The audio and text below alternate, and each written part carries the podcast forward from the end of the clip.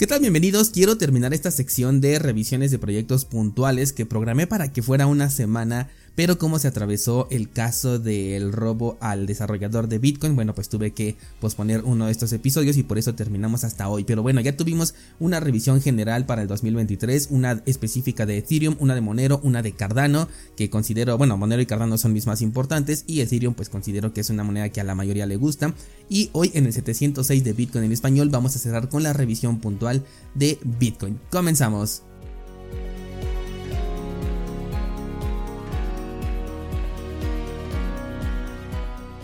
Bien descentralizados, pues toca turno de hablar de Bitcoin, el proyecto más importante y revolucionario de la última década, aunque no sé si ya GPT-3 puede ocupar este lugar, pero por lo menos sí es la revolución tecnológica y económica al mismo tiempo más revolucionaria y que sin duda ya comenzó un cambio que va a ser irreversible para la economía del futuro. En los últimos años, Bitcoin ya se ha consolidado como un activo económico al que no se le puede ya ignorar. Tenemos países que ya lo consideran como una moneda de curso legal y considero que El Salvador no fue sino el primero. Es verdad que no espero que una economía de primer mundo o de primer nivel eh, lo acepte, pero sí otras economías más pequeñas poco a poco yo creo que van a ir levantando la mano y por lo menos experimentando. Como ya he comentado en otras ocasiones, esto no precisamente eh, resulta ser bueno eh, para Bitcoin, de hecho es más bien una buena noticia para el país que para Bitcoin, pues en este caso Bitcoin como tecnología es indiferente a lo que un gobierno quiera hacer con ella. No importa si es aceptarla como moneda de curso legal o prohibirla, en ambos casos Bitcoin es completamente indiferente, aunque no así la reacción de la gente, quienes finalmente son los que movemos el precio, pero no cambian los fundamentales de la tecnología, por eso digo que es indiferente, aunque a lo que sí le puede llegar a afectar por supuesto es a su precio por las emociones de las personas. De cualquier forma, eh, que Bitcoin sea aceptado por un país como moneda de curso legal o como activo simplemente hace que el usuario final que no es todavía un descentralizado tenga mayor confianza, hace que más plataformas y negocios acepten Bitcoin de una u otra manera y de esta forma comienza a llegar a oídos de quienes antes lo consideraban una estafa o burbuja o incluso de aquellos que ni siquiera lo habían escuchado anteriormente y comienzan a cambiar o a crear una idea al respecto, incluso empiezan a sembrarse la idea de la curiosidad de meter sus primeros eh, centavos o dólares en esta tecnología. Un ejemplo de esto es que en los últimos días del año pasado una persona que vio que en Mercado Pago ya se podían comprar criptomonedas se acercó conmigo y me preguntó si sería una buena idea comprar ahí. Y bueno, para un descentralizado sabemos perfectamente que esto no es una buena idea porque nosotros ya estamos un paso más adelante.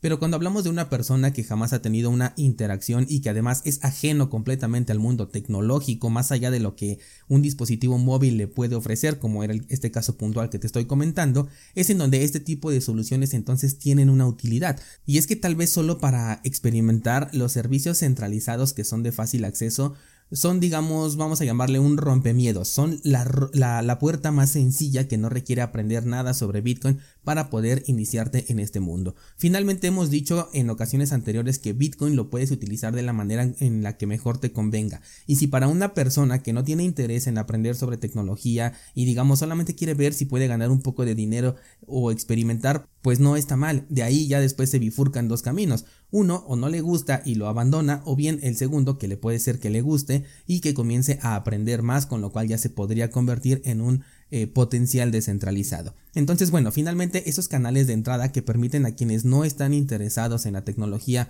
conocer por primera vez a Bitcoin tienen su utilidad y también tienen su nicho de mercado, el nicho al que están dirigidos, porque por supuesto estos servicios de mercado pago, de PayPal y todos los bancos que posteriormente seguramente van a aceptar también criptomonedas, no están dirigidos hacia estas personas que ya sabemos utilizar cripto y que nos gusta la autocustodia, sino a quienes están acostumbrados a servicios tradicionales y también quieren experimentar un poco con cripto. Yo mismo entré aquí gracias a Bitso, por ejemplo, no entré corriendo mi nodo de Bitcoin desde el primer día y con una cartera de autocustodia escribiendo mis semillas de recuperación, así que me parece completamente normal y entendible. Otro punto con respecto a la adopción es que se dice que incrementará, pero ¿de qué manera? Eso, eso, es lo que yo me pregunto. Porque si el incremento en el uso de Bitcoin es a través de servicios tipo Mercado Pago, PayPal o cualquier otro banco que ofrezca un derivado digital de Bitcoin con exposición al precio, pero que no puedes eh, comprar algo con ese Bitcoin, no lo puedes mover o retirar, eh, más que para transacciones quizás internas entre el propio servicio, es decir, de mercado pago a mercado pago. Entonces eh, sabemos perfectamente nosotros que esto no es Bitcoin y que estas empresas quizás por regulación sí pero no forzosamente necesitan tener Bitcoin en sus carteras o en una cartera de reserva o de respaldo para poder vender estos derivados hacia la gente. Incluso esto significa que podría estar en, entre comillas, circulación una mayor cantidad de Bitcoin que la que realmente ha sido minada hasta ese momento, considerando obviamente que estamos hablando de derivados y no de Bitcoin real. Espero que se me entienda este punto. Esto podría ser parte de, no sé si le puedo llamar un ataque mediático pero mm, bueno, más bien sería como decir que los gobiernos ya están del lado de Bitcoin, también las instituciones, y que te están ofreciendo garantías que no tiene el Bitcoin original, como si lo hubieran mejorado, porque ahora le agregan el respaldo y confianza de tu banco de cabecera, con lo cual llevas muchos años trabajando y que bueno, tienes al alcance de tu mano. Eh, si este fuera el escenario, no sé qué tanto se pueda convertir en un marketing efectivo. Finalmente esto ya existe, pero con los exchanges, o sea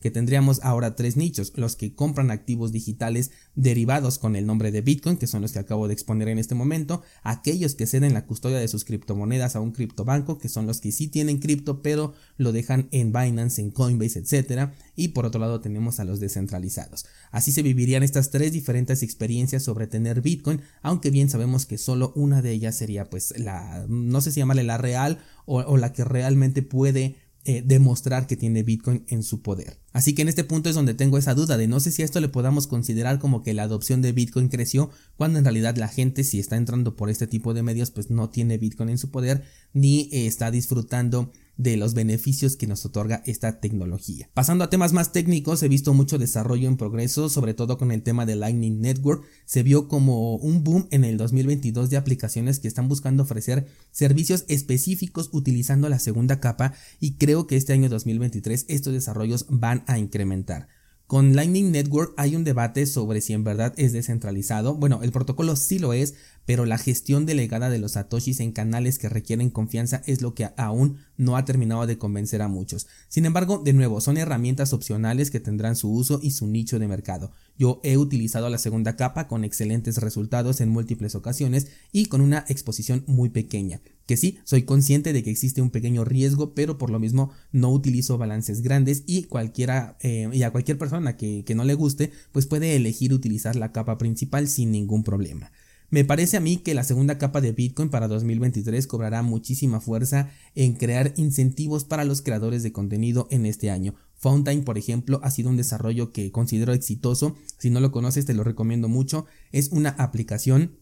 desde la que puedes escuchar tus podcasts favoritos y recibir satoshis a cambio. De hecho, puedes escuchar Bitcoin en español desde Fountain y recibes satoshis así de sencillo. También he visto que algunos negocios ya comienzan a aceptar Bitcoin y no por el lado de la capa principal, sino por la segunda, a través del Lightning Network. Y esto me parece muy curioso porque personalmente considero que la segunda capa es ligeramente más complicada de entender que la capa principal pero eso también habla muy bien de la adopción que está eh, creciendo con esta red de segunda capa. Me atrevo a pensar incluso en el desarrollo de otra red de segunda capa, una alternativa distinta que ofrezca, espero, una descentralización más grande, además de que los contratos inteligentes en Bitcoin ya fueron probados el año pasado en la capa principal, ya hay aplicaciones funcionales como Sovereign y si los integran a la segunda capa el potencial puede ser mucho más grande. Eh, sabes que en términos DeFi yo no les tengo mucha confianza a estas aplicaciones, pero el hecho de que el ecosistema vaya creciendo alrededor de Bitcoin y no nada más alrededor de cripto me parece muy interesante, sobre todo porque pues en Bitcoin tenemos una seguridad adicional, no con el tema DeFi, pero sí con el activo que se está utilizando. Además, no olvidemos que está pendiente la explicación más sencilla por parte de Jeremy del BIP 119, si no me equivoco. Eh, bueno, hablo del, del, BIP de los Covenants que traerá precisamente los contratos inteligentes a un nivel limitado hacia la capa principal de Bitcoin y todo a nivel de protocolo. A mí me sigue pareciendo esto muy interesante, creo que tiene mucho potencial, pero bueno, vamos a esperar a esta segunda explicación que nos quiere ofrecer el desarrollador porque hay mucha confusión alrededor. Yo estoy del lado de las personas a las que sí les gusta, pero bueno, igual y con esta nueva explicación entiendo otras cosas y a lo mejor eh, podría yo estar equivocado, ¿no? Pero bueno, ya cuando tengamos esta información se los voy a actualizar. Eh, tenemos también los Paynims, que son un código único para compartir y poder recibir satoshis de manera privada. También son algo que me gustaría mucho ver. No creo que los acepten a nivel de protocolo, o al menos no en el corto plazo, pero por lo menos a nivel de carteras o de servicios sí sería un gran avance, que de hecho ya los tenemos en Samurai Wallet y también en Sparrow Wallet, servicio que por cierto este año voy a analizar. Y por último, en temas de precio, por un lado se puede apreciar el 2023 como un año no tan positivo porque dudo mucho que alcance nuevos máximos históricos en 2023, pero por otro lado también lo podemos considerar como uno de los mejores años y de hecho yo estoy en esta postura porque pienso que el 2023 vamos a ver el suelo del movimiento bajista del mercado y en este caso de Bitcoin. Eso significa que vamos a tener la oportunidad de comprar al mejor precio posible precisamente en este año, por lo que será clave tener municiones preparadas para el momento en el que se necesite. Un error que se suele cometer es asegurar que el precio va a llegar a cierto nivel y esperando a que esto ocurra.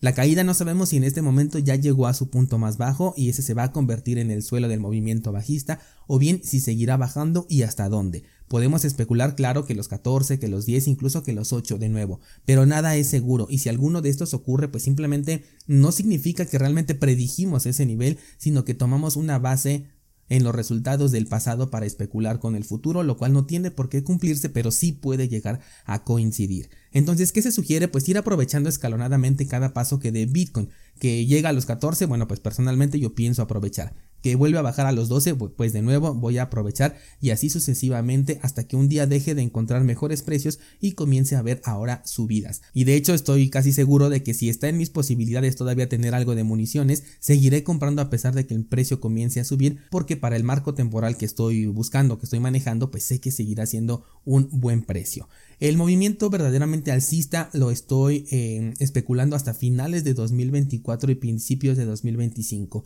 Recordemos que el halving ocurre en 2024 y cuando esto sucede sí se detona un incremento de precio pero de manera orgánica, de manera gradual, no es algo que ocurra de la noche a la mañana y antes del halving no existe este movimiento alcista, al menos no superando los máximos anteriores, pero sí existe una consolidación de precio pero como dije, todo por debajo del máximo histórico. De nuevo, me estoy basando en la historia, la cual no tiene por qué repetirse de la misma manera, pero a mí me suena lógico pensar que si ya es más difícil obtener Bitcoin y cada vez la oferta se reduce, entonces el activo va a ser más codiciado, ¿no crees? Bajo esta premisa es que la mayoría nos atrevemos a especular con el precio de Bitcoin. Entonces creo que 2023 será muy positivo para Bitcoin, no alcanzo a imaginar algún escenario que pueda considerar como negativo, más allá de que se pueda encontrar algún error en el código, pero creo que incluso un error no sería catastrófico porque se puede corregir y de hecho ya se corrigió dos veces en el pasado. Así que bueno, esta es mi impresión acerca de lo que puede ser el 2023 específicamente hablando de Bitcoin. Te paso ahora a ti el teclado para que me cuentes en los comentarios o el grupo de Discord qué te parece este escenario para Bitcoin, qué agregaría si es que se me olvidó comentar algo aquí en este episodio y si tú ya hiciste tu estrategia para aprovechar el mejor momento de entrada en este ciclo. Muchas gracias y hasta mañana.